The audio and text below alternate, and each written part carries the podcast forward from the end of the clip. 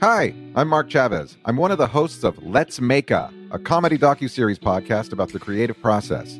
Each season, my co-hosts, Ryan Beal, Maddie Kelly, and I, take on an artistic challenge and you follow our journey. In Let's Make a Sci-Fi, we wrote a science fiction TV pilot. In Let's Make a Rom-Com, we wrote a romantic comedy film, and on our latest season, Let's Make a Horror, we produced a horror short film. And when we run into trouble, we interview Hollywood experts people who have worked on big things like The Blair Witch Project, The Office, Star Wars, Mamma Mia, and more. All three seasons of Let's Make a are available now, wherever you get your podcasts. This is a CBC podcast. Peter Berg, the creator of the hit TV show Friday Night Lights, is back with his latest series, Painkiller, which is a wrenching and relentless look at the opioid crisis, and Purdue Pharma, the makers of OxyContin. He breaks down the path from drugs made in labs to marketers to doctors to patients, and he'll tell you why he decided to feature actual testimonials from overdose victims' families in the series. That's coming up. I'm Tom Power. You are listening to Q. So, um, I think the best um, entertainment right now is stuff that is compelling and keeps you on the edge of your seats and is very bingeable but is also telling you an important story, something you should know about for our like wider world and our, our wider society. This is Peter Berg's sweet spot. The actor, writer, and director has made his name reflecting true stories through films like Patriots Day, Deepwater Horizon, Lone Survivor. Uh, his TV show Friday Night Lights is one of my favorites. I watched the whole thing in like a, a month and a half. But in his new series, Peter Berg has done something he's never done before. He's taken on the opioid crisis, specifically how the drug company Purdue manipulated its power to push the highly addictive OxyContin onto unsuspecting patients. It's called Painkiller. It follows the Sackler family, the marketing they did to doctors who would then be coerced into prescribing more OxyContin at higher doses, the lives of people who ended up dependent on these pills, and like I said, a compelling narrative all about the epidemic that has now claimed over half a million lives. Peter Berg joined me from Los Angeles to talk about it the day after the show had claimed the number one spot on Netflix. Now, heads up though, if someone in your own life has suffered from opioid addiction or if you have yourself, I just want to let you know we talk a lot about the opioid crisis. Here's my conversation with Peter Berg. Peter, how are you? I'm good, Tom. Thanks for having me. It's a, it's a pleasure to have you. I, I, I know um, because this was shot in Toronto. I know you, were waiting uh, a while to put this one out. You've been waiting a long time to release it, and then I see that it's the most watched show on on Netflix right now. Was there any relief with seeing that reaction? Uh, it always feels good when people watch what you do. I mean, that's why we do it. So um, I, I I was confident that our show would find an audience. Um, I was maybe a little surprised at how big of an audience it found so quickly. Um, very happy. Um, so I don't know that it's relief, but it's there's certainly uh, a, a, feeling of satisfaction amongst uh, you know not just me but everybody involved in in making a painkiller. What do you, what do you account for it? Do you think it's? I mean, obviously the quality of the acting and the quality of the storytelling, but I mean, could it also be just how many people in Canada and the United States are, are affected by a story like this? I think so. I mean, when when I um, was first approached by uh, a gentleman named Eric Newman, who's our executive producer, who kind of put this thing together, and he asked me if I wanted to get involved with a show that you know takes on Purdue Pharma, the Sackler family, and deals with the opioid epidemic. Um, I immediately started thinking about how many people I knew had had died uh, from opioids, and uh, for me, I got over ten fingers very quickly, you know, and, and that included some real musical heroes of mine like Chris Cornell, Tom Petty, and probably my biggest musical uh, hero was Prince, and all, all, three of those men died uh, as a result of opioids. So I think when something about an issue like opioid, uh, the opioid epidemic is presented, and if, if people like it or respond well to it, there's going to be a real interest. I felt um, angry watching it, and when I was reading the reviews, I, I saw the word anger come up a lot. Did you feel angry making it? I did. You know, I think the more I learned about this company, Purdue Pharma, and their leader, Richard Sackler, and how basically he came up with a plan to take what is essentially heroin and put it into a little pill and have doctors manipulate doctors into prescribing it to a million plus, two million, three million people, knowing how addictive it was um, and not caring as they just racked up so much money uh, angered me. And I think, um, you know, angered everybody involved with, with the show, angered the writers, angered the actors, angered the grips and the electricians and the people that make us our lunch. People were angry.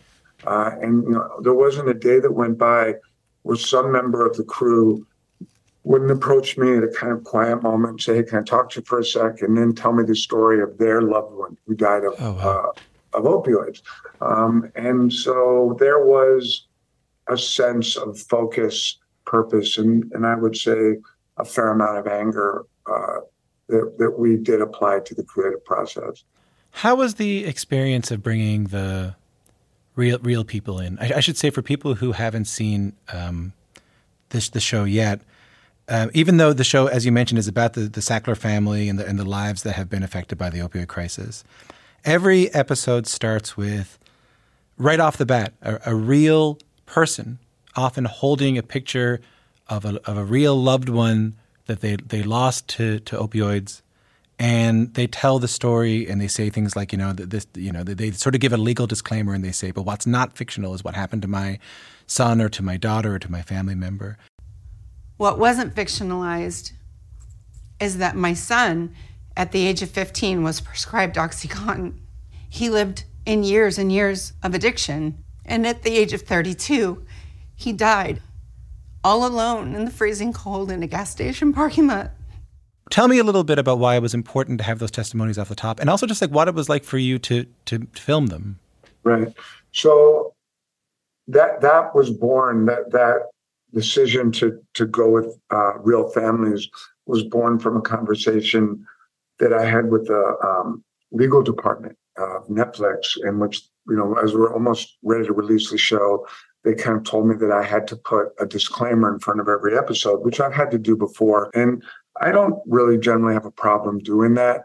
It just kind of felt like in this case to do that, to put a disclaimer up front, the standard disclaimer was to let the Sacklers and Purdue Pharma off the hook a bit in, in a way that didn't sit with me, you know, sit right. And I was thinking about it, and right at the, it just popped into my head the idea of what if we start with a, a woman reading the disclaimer. She reads it as written, as legal says it must be. She then puts it down and says, "Okay, but but what is real?" What did you say to them when you were with them? Um, you know, we said that I mean, it was so it was it was interesting because we didn't have to say much.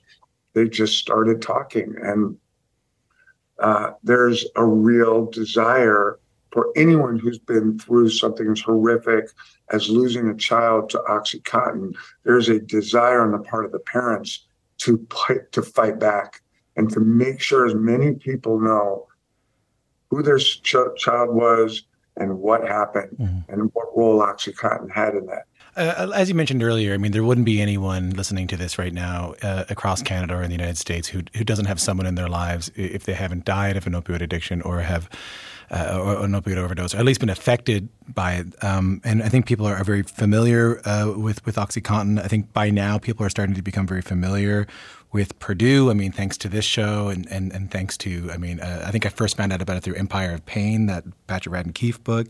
But still, yes. there are there are moments here where it's shocking, man. You know, like the the the cuddly toys of OxyContin, the way that like young women were used to sort of um, the way that doctors could be like seduced in some ways into prescribing or, or tricked into prescribing or something like that. The more you prescribe, the more you'll help, Tim. Oh, we're on a first name basis. I think so. Let me think about it. Do you want to think about it over lunch? lunch when? Now. Was there any part of the story that shocked you while you were researching it?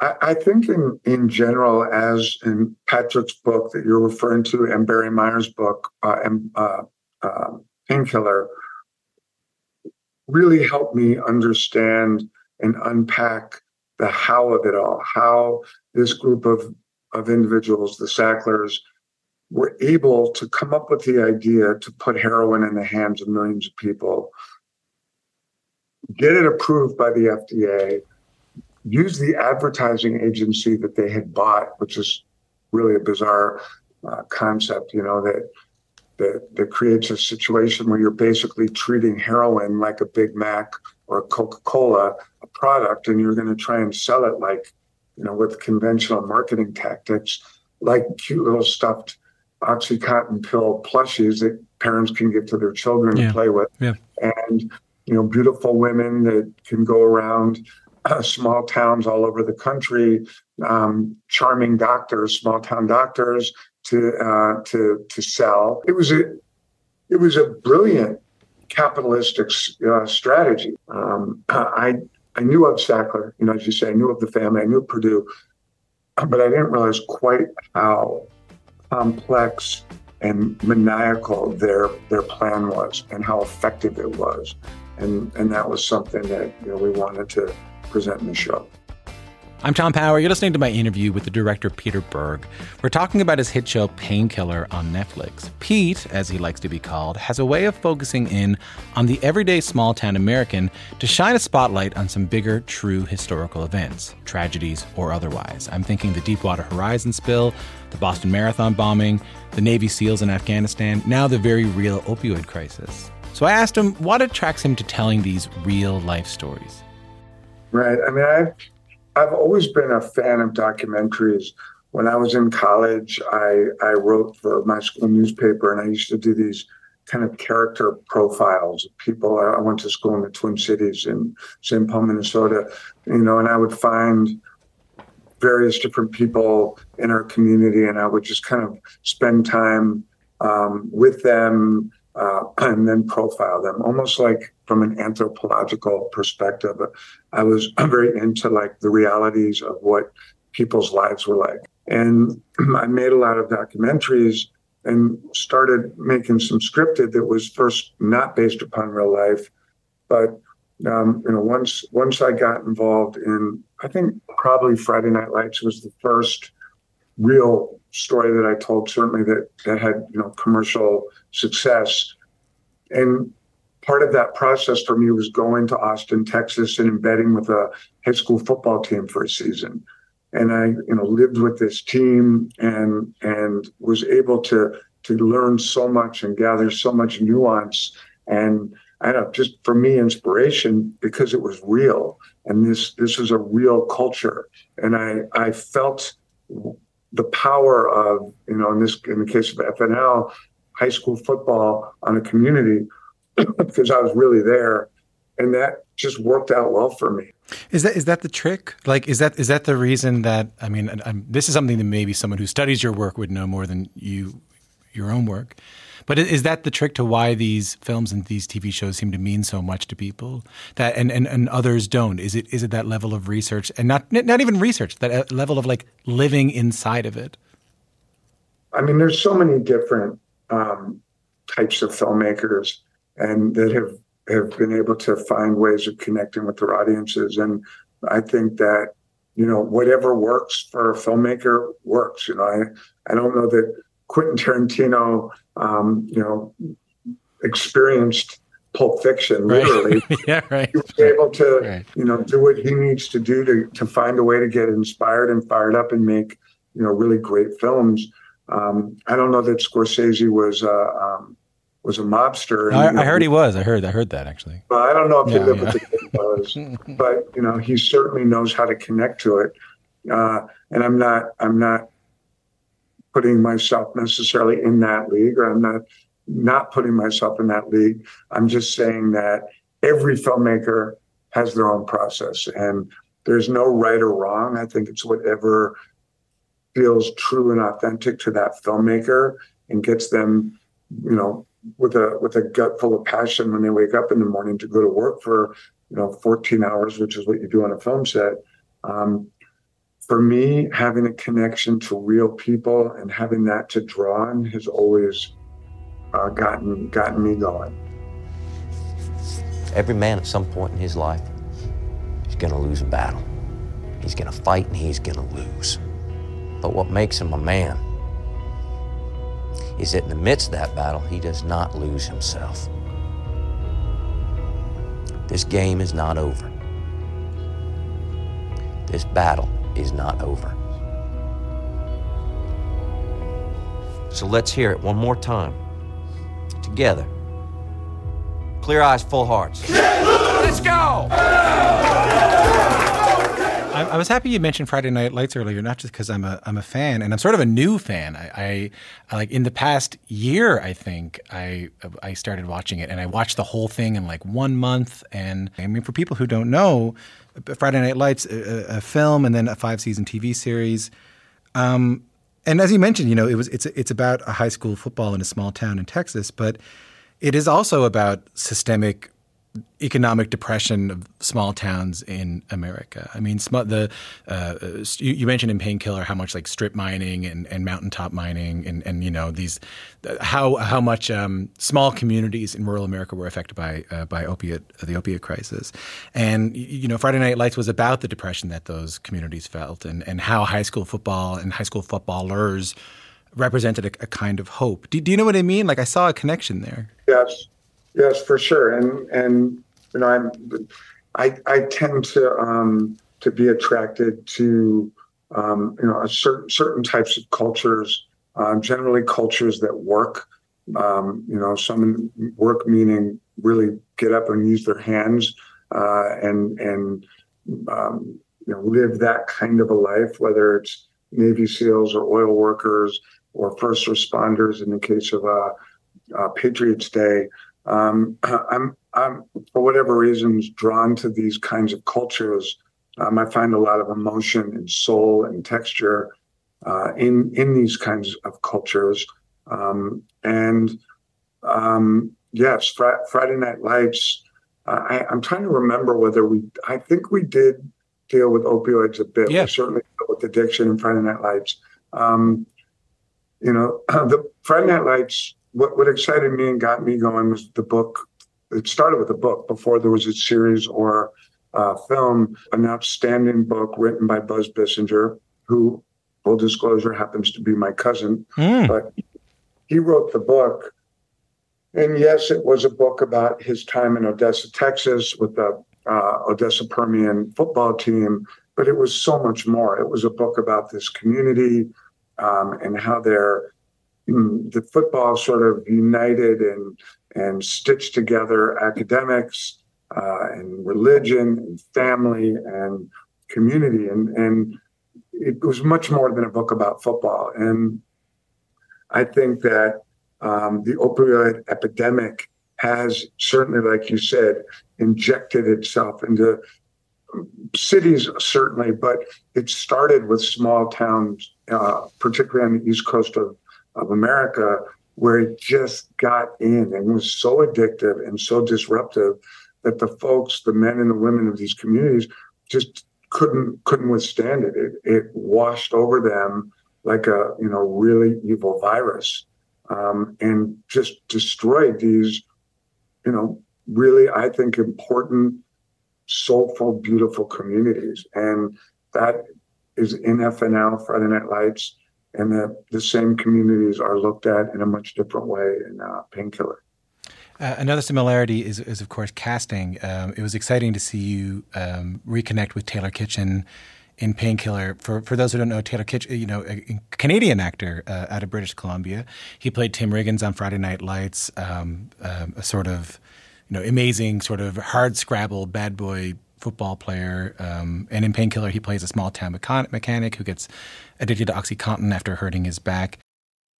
Where are you at with the pain? I mean, uh, it's got to be like nine, nine and a half. I mean, it's shooting up and it's not going anywhere. Okay. I can't sit and drive in the truck for more than a minute without just okay moving. I always I have you. to just shift because it's Glenn, the, the pain is Glenn, shooting through my you. back. But you got to be smart. They say that people are starting to chop this stuff up. it's the fourth it. time you've worked together. Uh, talk to me about that. I suppose about that partnership, about uh, about what you find in one another. No, he just has really incriminating photos of me. um, Uh, yeah, Kitsch is a he's a great Canadian. Uh, he's a great guy. I think he's an incredible actor, and um, you know, make, making movies is is a challenging experience, and you, know, you end up isolating with a group of people for seventy very intense days, give or take, uh, sometimes longer. And it's nice for me to know the people I'm getting involved with. Um, and you know, I've worked with Mark Wahlberg many times. I've worked with Samuel Jackson several times. I've worked with Dwayne Johnson, and I've worked with Taylor Kitsch. And these are people that I know and have a good relationship with, and and have faith that you know when we get into the trenches at four in the morning when it's freezing cold and you're trying to do something special, you, I like knowing that that I I can I can rely on on the people I'm working with. So I tend to go back often to certain people, and Kitsch is one of them.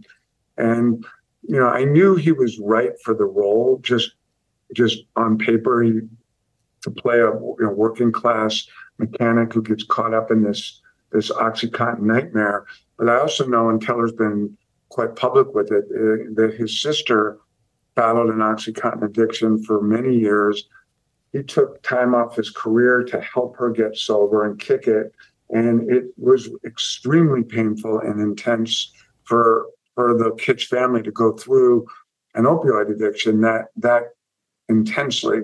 And I thought that Kitsch, and I, I knew that he would respond on a whole nother level to to this character, to, to the chance of being in this show, and it would give him you know, not that he needed it, but just extra firepower to, to connect, and, and I think it did. The first part of my conversation with director Peter Berg, whose new series Painkiller is a scathing look at how the opioid crisis began. More with the director Peter Berg after this.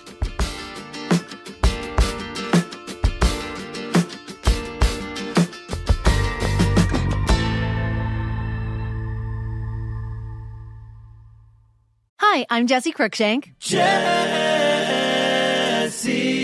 Cruikshank. I host the number one comedy podcast called Phone a Friend. Girl, let's phone a friend. Not only do I break down the biggest stories in pop culture with guests like Dan Levy and members of NSYNC, I do it with my own personal boy band singing jingles throughout. Because it's my show. It's your show, girl. New episodes of Phone a Friend. Yeah. Drop Thursdays wherever you get your podcasts. So work it, girl. Yeah, work it. Okay, that's enough.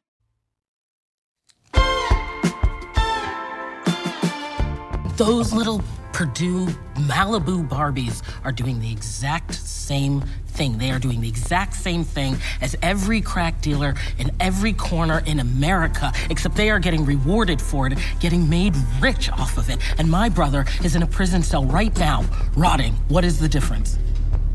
They know they are killing people. They know it. That's the actor Uzo Aduba in a scene from the Netflix show Painkiller. It's a new series about the genesis of the opioid crisis in America. My name is Tom Power. You're listening to Q, and you're in the middle of my conversation with Peter Berg, who directed Painkiller. You may know Peter's work because his work tends to portray, if not real people, then real events, like the first responders during the Boston Marathon bombing. That's a story he told in Patriots Day. Or the families, coaches, and teachers in a crumbling Texas town who live and breathe high school football in Friday Night Lights. Peter is a writer, actor, and director. Uh, so, because of the actors and writers strikes, he was speaking to us in his role as director. But I wanted to get his take on the strikes that are happening. And if you haven't been following it, he encapsulated what's at stake so well. Take a listen. It's nice to get a chance to talk to you about this show, but I also know you've been you've been talking a lot. Um, I mean, I, am also I'm guessing because none of the actors can really speak about it right now due to the ongoing SAG-AFTRA strike in the U.S. Um, yes. you're, you're able to do this interview here because even though I mean you are the director of the film, directors are not currently on strike in, in the U.S. Uh, paint me a picture of, of what this time has been like for you, like promoting this show, getting the show out there, talking about the show in the midst right. in the midst of this.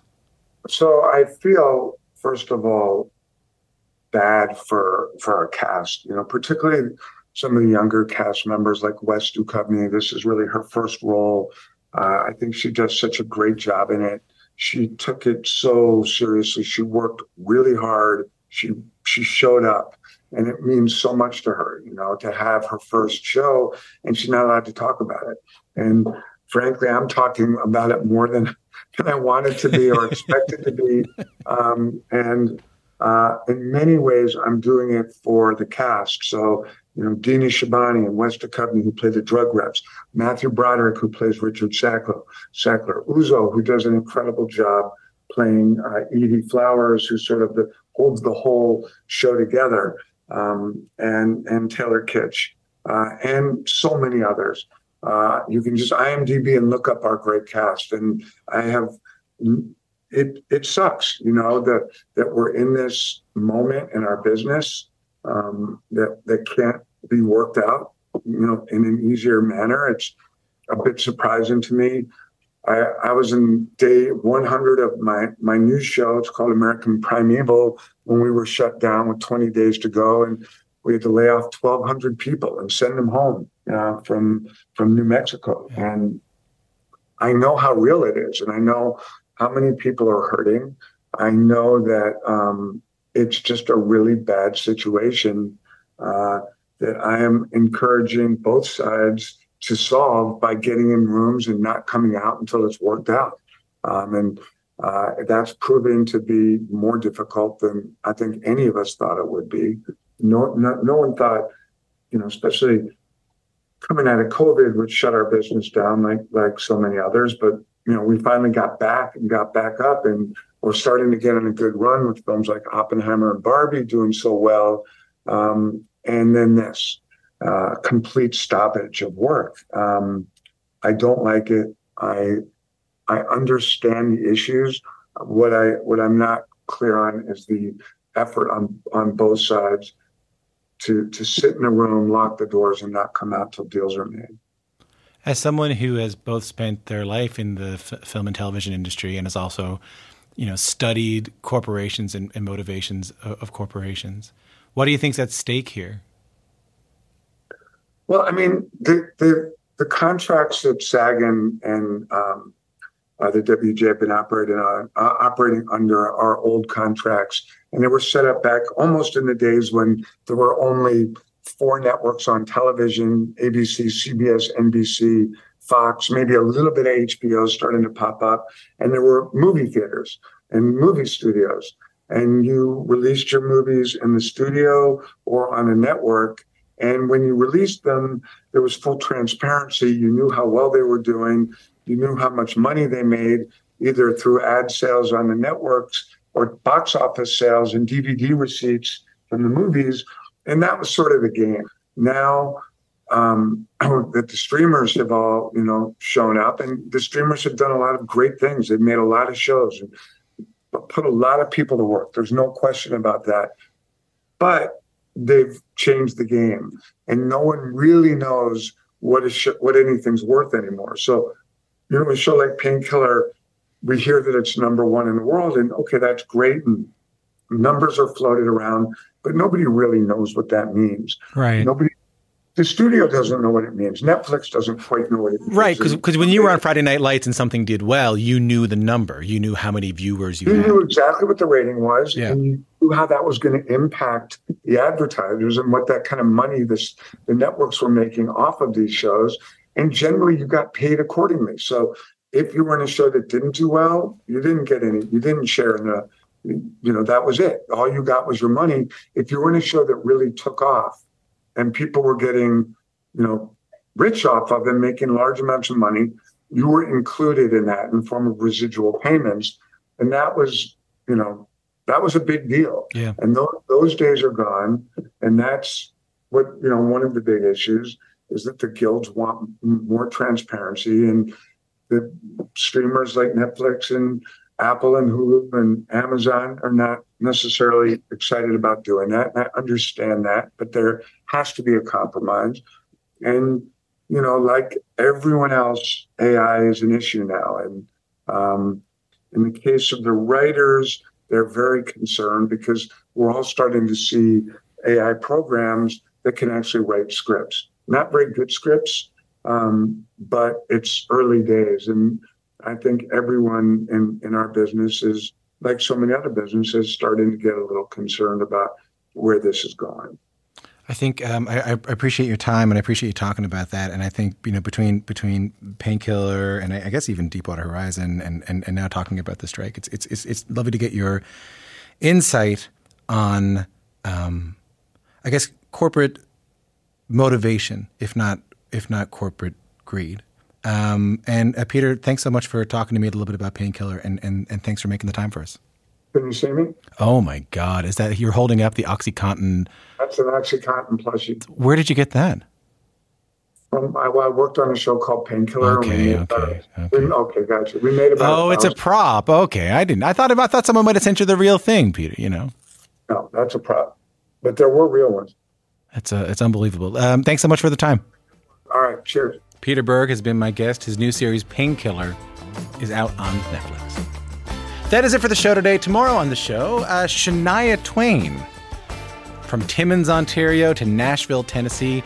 Her story, uh, even if you think you know it, is far more unbelievable than what's out there. And Shania Twain dropped by the studio to talk a little bit about it, what it's been like to be part of a documentary about her life.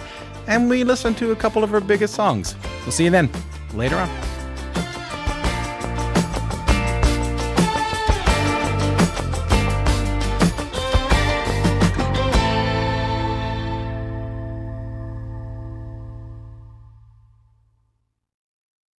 For more CBC podcasts, go to cbc.ca slash podcasts.